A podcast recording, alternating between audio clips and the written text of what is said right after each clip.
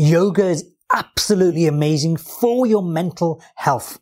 Why? This is exactly what we're going to discuss with Mental Health Awareness Week next week. At the time of recording, I'm going to share with you why yoga is good for you. Welcome to the Energy Healing Podcast. My name is Haroon Rabbani. I am an energy healer. I train other energy healers, and one of the areas that I absolutely love, which is brilliant for your energy, is yoga. Now, yoga doesn't just help your physical body, it looks like it does, right? Yoga isn't about physical fitness, although that's one of the byproducts of it. It's about the unification of your mind, of your body, and your spiritual spirit or your energy body.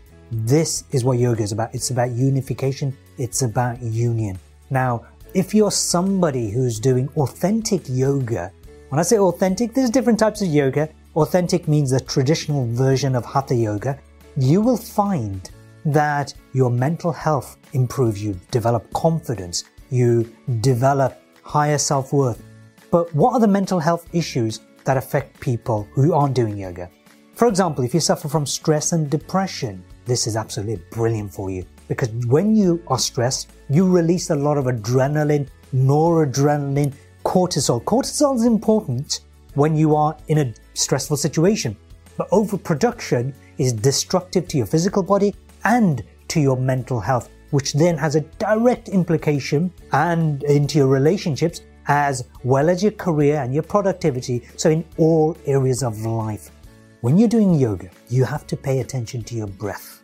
Because without the breath, the yoga is going to be just another exercise. You might as well go to the gym. Yoga, on the other hand, you use breath to help in your movement. And we forget to breathe properly in day to day living. And we don't move correctly. This is why we strain ourselves. We pull our muscles. We end up with knee joint issues, osteoporosis. Anxiety and depression and stress is helped quite dramatically. Your sleep improves significantly. Somebody who does yoga has a better night's sleep. But certain techniques, particularly the legs up the wall technique, this is something you can do 15 20 minutes just before you go to sleep. It helps you to sleep. Now you imagine you had a bad night's sleep. How are you going to feel the day after? You'll have mood swings, you'll make bad decisions. So of course it affects your mental health. People who aren't getting enough night's sleep or are getting broken sleep, in other words, they're getting woken after two, three hours, they end up getting depressed. So it improves your sleep and as a result improves your mental health. Now you might have the excuse, and I have to say it's an excuse, you might have the excuse that, oh, I can't find one hour a week to do yoga. Oh, really? 24 hours a day. That's 168 hours in the week. You can't find one hour to look after your mind, your body, your mental health, your spiritual or your energetic health? Really? How important is every other area of life? Now you might say, well, I've got children to look after. Okay, let me ask you this.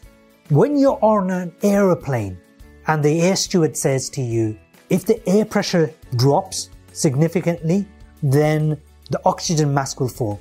Put it on your face first before you put it even on the face of a baby. You know why they say that?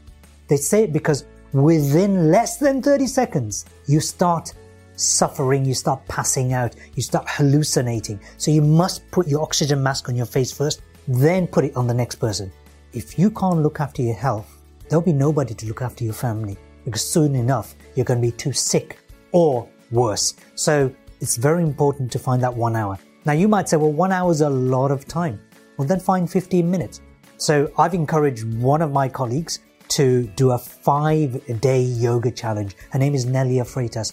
Five days of 15 minutes, 5, 10, 15 minutes of yoga. If you can do it every day for five days, that means you can do it every day full stop. By doing it just for 15 minutes, you will find you're doing your meditation and your yoga all in one.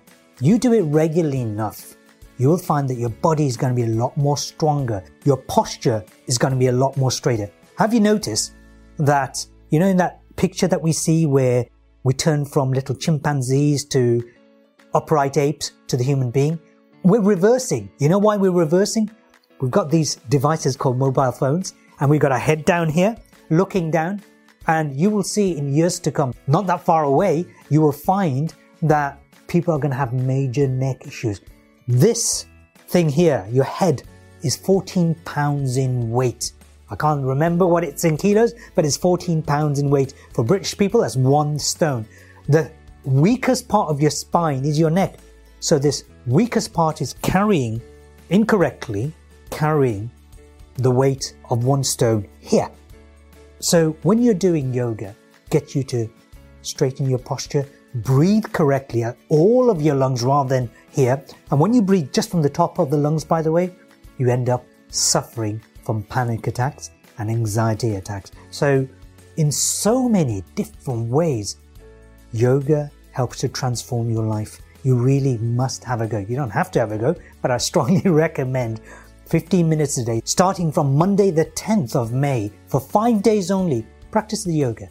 Have a go because you can learn this. You can repeat this every single day. And before you know, you'll think, oh my God, this is easy peasy lemon squeezy. Or is it easy peasy squeezy the lemon? It's one of them. So practice the yoga only 15 minutes a day. I'll put the link below in the description and come and join us. And if you miss the live yoga challenge, come back again and uh, we'll send you the recordings.